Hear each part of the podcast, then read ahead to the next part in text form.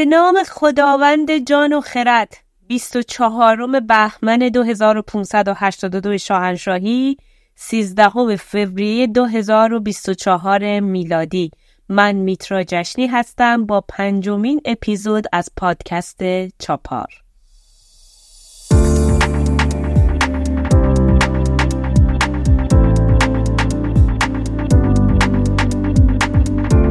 پیوند میان ارتجاع سرخ و سیاه. هموطنان ماه بهمن است. ماه انقلاب و ماه سرنگونی دیکتاتوری شاه. هیچ انقلابی در تاریخ جایگاه خود را از دست نمی دهد و این وضعی رو که در دوره رضاخان پیش آمد زدیت با دین زدیت با اسلام زدیت با استقلال زدیت با حجاب زدیت با مجالس عزاداری زدیت با روحانیت اینا رو را انداخت. در دوره رضاخان یه جور در دوره بعد از رضاخان هم یه جور دیگه. اینا حرکت این بود.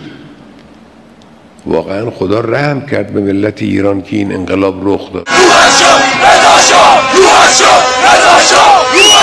ولی تمام اینها باعث نمیشه که به اون کسانی بپیوندم که آدم هایی رو که در اون عصر برای عدالت اجتماعی برای آزادی می جنگیدن به تخته بکنن وجود داشته که این اتفاق افتاده و این جامعه موجود زنده است و با هم همه تصمیم گیری و بله این صداهای همزمانی رو که با هم دیگه شنیدین همگی به مناسبت بهمن بودند. یادآور بهمن ننگین و تلخ و شوم پنجا و هفت.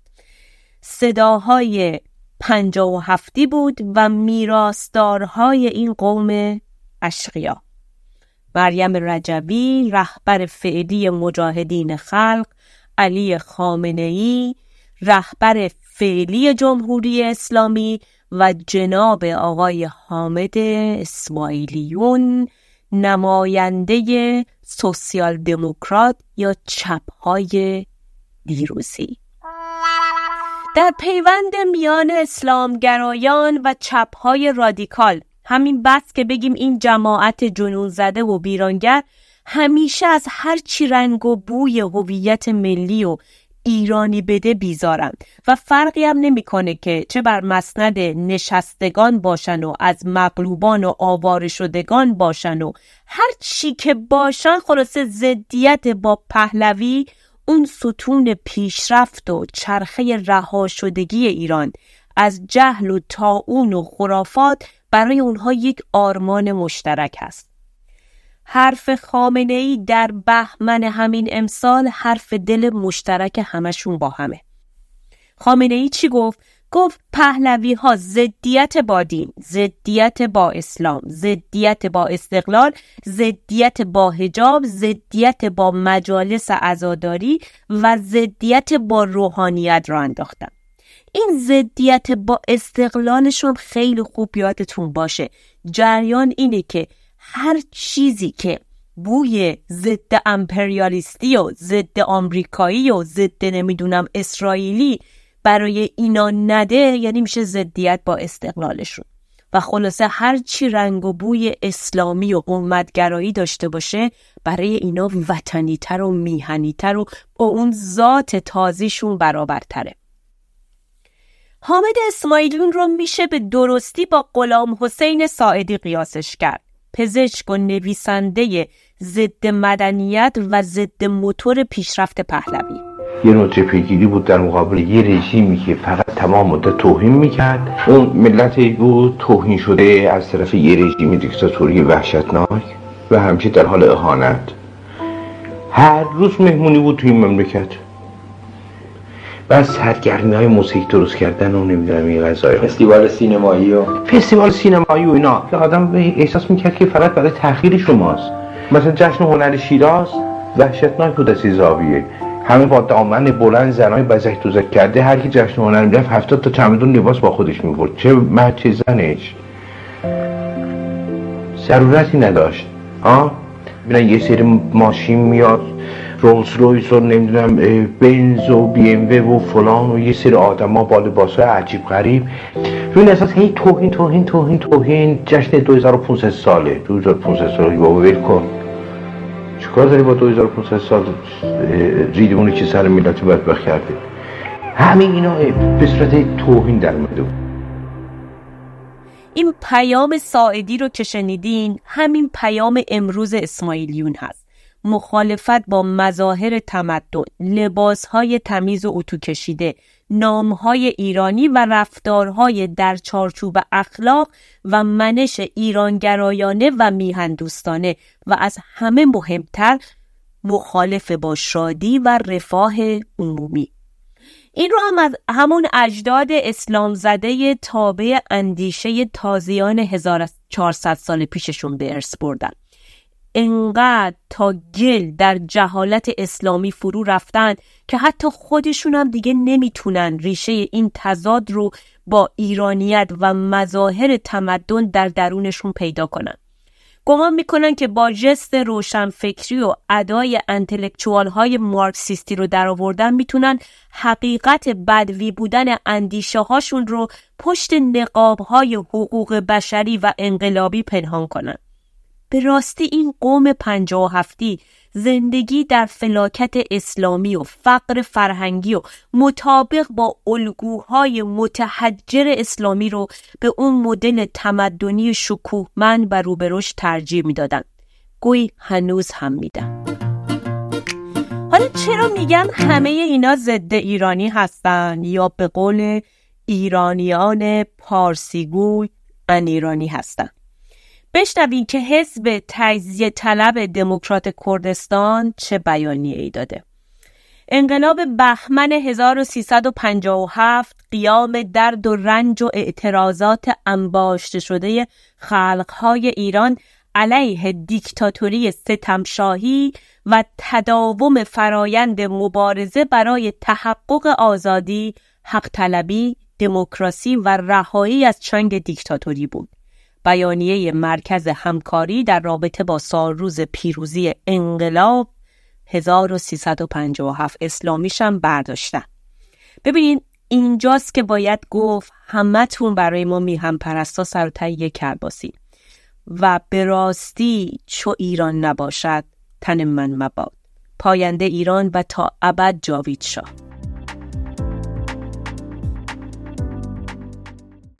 ما خودمون روز همون پنج و هفتی ها هستیم دیگه. ما هم باید پول نفت ما می‌ذاریم تو پاکت میاریم. ما می‌گفتیم پول نفت رو اصلا منبری ها روی سخنران ها روی منبر. من یک جایی نشسته بودم در یک مسجدی. در همون زمان قبل از پنج و هفت 18 19 سالم بود. می‌گفت که آقا ما نفت و نفش پولش رو تو پاکت میاریم می‌ذاریم خونتون. یکی گفت حالا ما اگه رفته بودیم مشهد زیارت نبودیم چیکار بکنیم پول گفت نه هیچ مشکلی می‌ذارین زیر درتون یا میدین در همسایه برگشتی بگیر. یعنی تا این جزئیات هم اینو وعده می‌دادن. هدایت الله آقایی فعال سیاسی اصلاح طلب صداش رو شنیدیم حالا علاوه بر این که از وعده های زمینی و آسمونی که پنجاه هفتی ها به مردم در سال پنجاه هفت دادن در بخش دیگه ای از گفتگوش داره میگه که در اون زمان افراد یا گروه هایی که مردم رو هدایت می‌کردن چندین گروه بودن. از گروه های چپ و حزب توده تا اونایی که ریشه سنتی و مذهبی داشتند میگه مردم هم از همین گروه توده ها استقبال می‌کردند و سایر گروه ها رو قبول نداشتند و همین توده ها بودن که مردم رو بسیج کردند و به اونا وعده های آسمونی و زمینی دادن. این نماینده پیشین مجلس شورای اسلامی میگه که اونا مدام به مردم وعده بهش می‌دادن و یک جامعه آرمانی به دور از دروغ و ریا و دزدی رو برای مردم ترسیم می‌کردن و می‌گفتند رسیدن به این جامعه در گرو داشتن حکومت اسلامی و جمهوری اسلامیه. و مردم و جوانان هم این صحبتها را به راحتی میپذیرفتند. شما ببین این چپ خدا زده چیه که ارتجاع قالبم داره ازش اعلام براعت می‌کنه. البته گول این شامورتی بازی ها رو نباید خورد. این اصلاح طلبا مثل جفت ما رو اقربت یعنی تا ببینن خطر مرگ داره یارشون یعنی نظام رو تهدید می‌کنه بلافاصله بالای سر جنازش حاضر میشن. اما همینا برای مردم مثل مار تو آستینن. یعنی هر چقدر که شما زیر علمشون سینه بزنید در نهایت نیشتون می‌زنن و پشتتون رو خالی می‌کنن. نمونهش هم دیدید دیگه. ببینید که خلاصه برای چند تا از این اصلاح طلبا در طول این 20-25 سال گذشته شماها به سینتون زدین و در عوض سر بزنگا عوض اینکه کنار شما بیستند رفتن و کنار آقای نظام ایستادن. خود این آقای آقایی نماینده پیشین مجلس اسلامی هم که امروز جست خلاص دلسوز کل گرفته وقتی از صدای شکستن استخوان طبقه متوسط میگه تا اگر به رفراندوم فلسطین معتقدین چرا تو ایرانش رو اجرا نمی‌کنین به دنبال پارو برای قایق شکسته است. نه دوای درد شما و من آباره.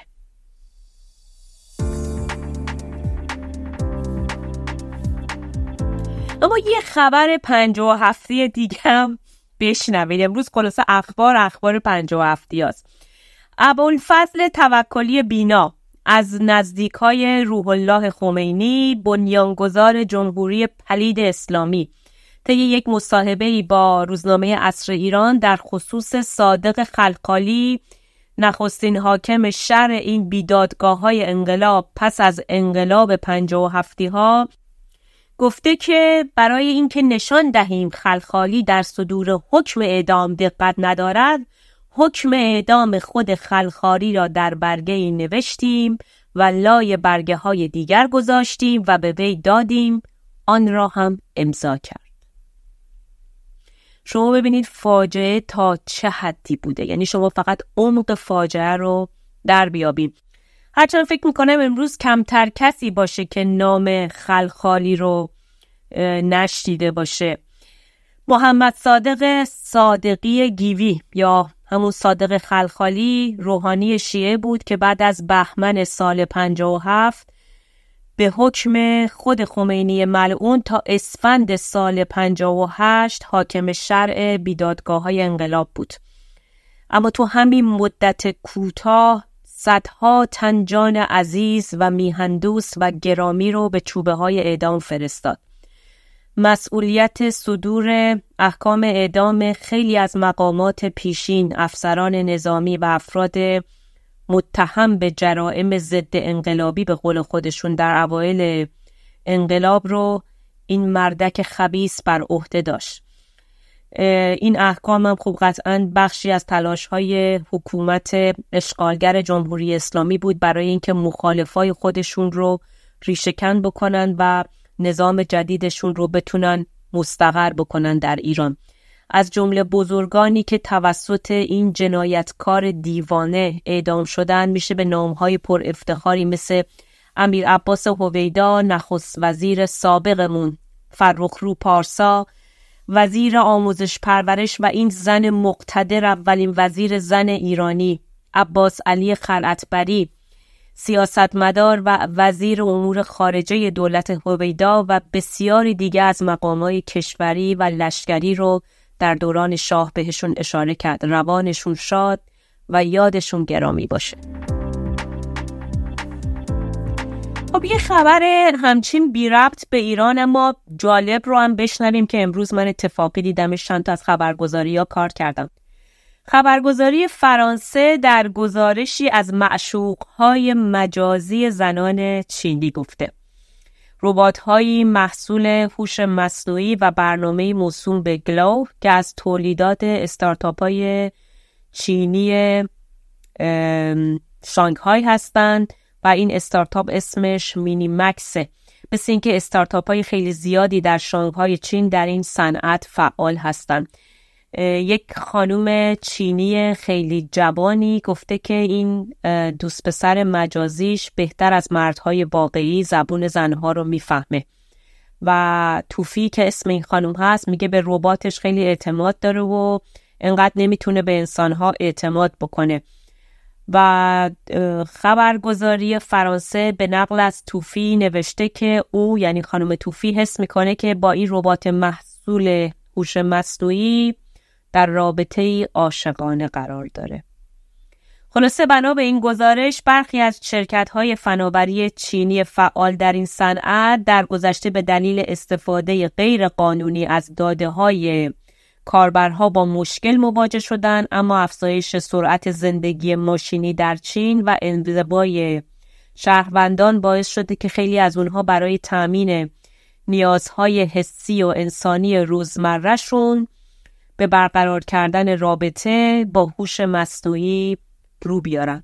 خیلی عجیبه نه؟ یعنی وقتی که بهش فکر می‌کنین می‌بینید که خب چین هم یک کشور کمونیستیه و با فشار و تحمیل و کنترل شدید دولت داره اداره میشه. من یادم میاد زمانی که امریکای جنوبی بودم یک نمایشگاهی رفتم از یک آرتیست چینی که سالها زندانی سیاسی همین زندانهای کمونیستی چین بود و بعد اومده بود بیرون و آثاری رو خلق کرده بود و در بیشتر این آثار نشون می‌داد که دستها و دهان اون فیگورهایی که خلق کرده بسته است. و امروز هم خب شاهد اخبار اینچنینی هستیم. در این حال این که خیلی از اپلیکیشن هایی که ما استفاده می‌کنیم مخصوصا ماهایی که تا حدی با کار مدیا سر و کار داریم اینا اکثرا چینی هستن و اپلیکیشن های کاربردی مفیدی هستن و به رقم حالا اینکه چین به نوعی خیلی از صنایع جهان حالا نه صنعت های بسیار سنگین و اصلی ولی بخشی از صنایع جهان رو تونسته با کارگر ارزون و نیروی کار زیاد به خودش اختصاص بده و تو خیلی از مسائل داره خوب عمل می‌کنه. اما این وضعیت بسته حکومتی که در کشورش وجود داره تاثیر خیلی زیادی در زندگی مردمش گذاشته. البته در این چند سالی که من خارج از کشور زندگی کردم و با چینی هایی که در ارتباط بودم آدم های بسیار سخت کوشی هستند و خیلی به صورت گروهی و مخصوصا خانوادگی با همدیگه کار می‌کنن تلاش می‌کنن و خیلی هم شیوه کار کردنشون عجیبه بیشکایت و خیلی مداوم و با پشتکار کاری رو که دارن ادامه میدن. اما این خبر خب میشه گفت تا حدی تکون دهنده هست. خیلی دوست دارم بدونم نظر شما چیه. واقعا خوشحال میشم اگر که نظرتون رو حالا اون دوستانی که من رو می‌شناسن یا به نوعی در شبکه های اجتماعی من هستن حتی خصوصی برای من بنویسید.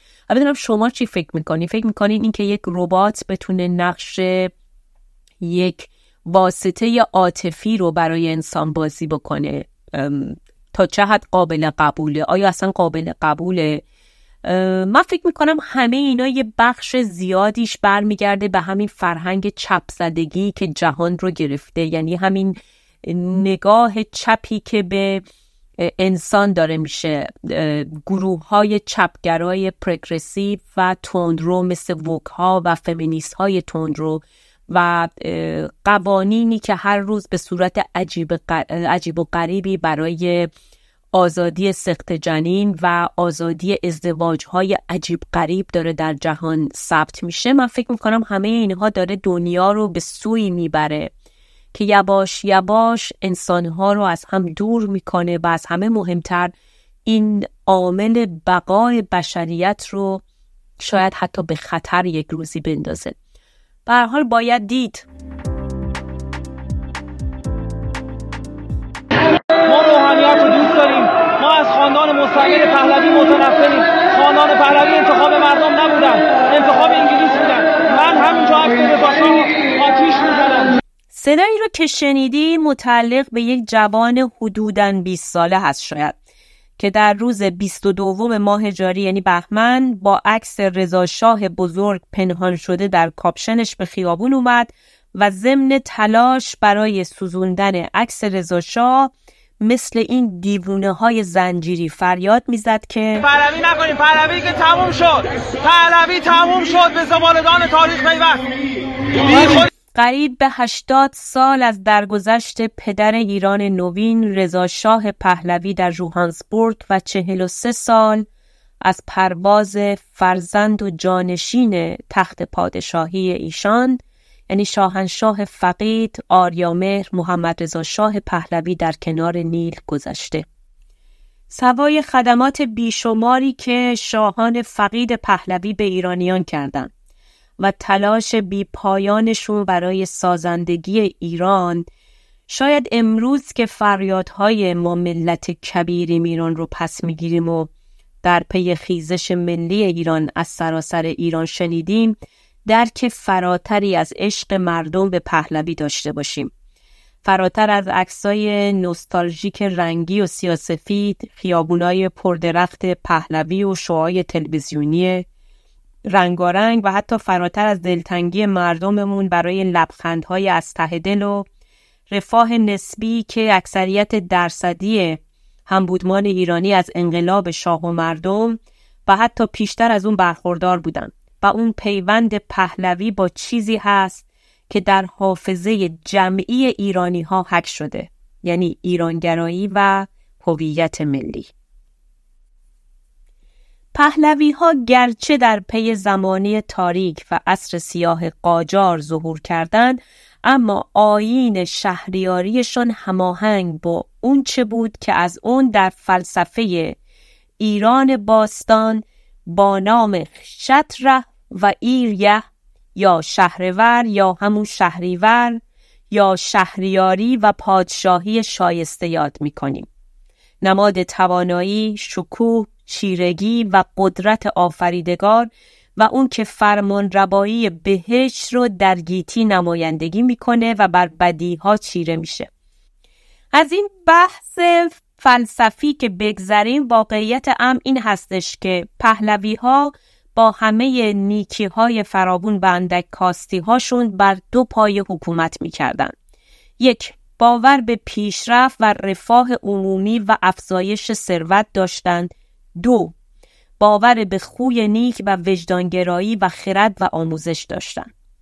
پهلوی تمام تلاششون این بود که ایران غرق در لبات درباری قاجاری و اسلامگرایی عهد حجری و دزدی و فساد و بیماری رو با الگوهای ایران شهری به آرامش و شادی و خوشبختی برسونن. هر کدوم از این ارزش ها همون ارزش های فلسفی ایران باستانه که هویت ملی ما رو می‌سازه. پس بیرانی است که بگیم عشق مردم ایران به دوران شاه و نام نیکی که از شاهان پهلوی بر جای مونده و همین شعار رضا شاه روحت شاد که دیگه از فرط تکرار حتی خود تحلیلگرای حکومت هم مجبورن مثل آیه های قرآن براش تفسیر بیارن پیوند ایرانی با گذشته ملی خودش هست. نه فقط روایتی که پنجاه هفتی تلاش دارن اون رو جا بندازن. یعنی چون جمهوری اسلامی بد بوده پس پهلوی برای نسلی که شاه رو ندیده عزیز شده. خیر. شاه در فرهنگ ایرونی فرمان روایی خود رو از اهورا مزدا گرفته. اما بر پایه اشا و آرتا یعنی راستی و درستی فرمان میرونه. اشا یعنی راستی قائم به ذات خودش هست و با خرد قابل شناساییه و از اهورا مزدا فرمان نمیپذیره. یعنی اهورا مزدا دقیقا برخلاف الله قادر مطلق نیست. اینجا تفاوت اساسی مرز اندیشگی میان ایرانی خردمند و یک موالی اسلام زده مشخص میشه.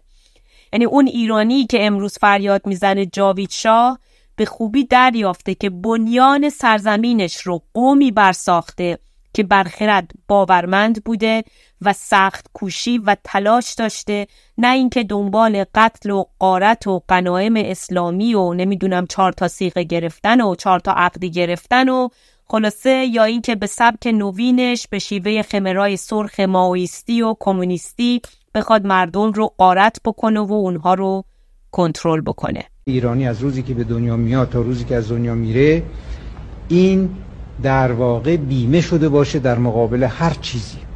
هیچ اتفاقی نباید او را از زندگی شرافتمندانه سالم خوشبختی محروم بکنه بلکه به عکس تمام اقدامات تمام پیشبینی ها تمام ابتکارات برای این است که یک فرد ایرانی یک فرد زنده خوشبختی باشه. که هر کو به خون کیان دست داخت زمانه به جز خاک پایش نساخت. جاوید شاه.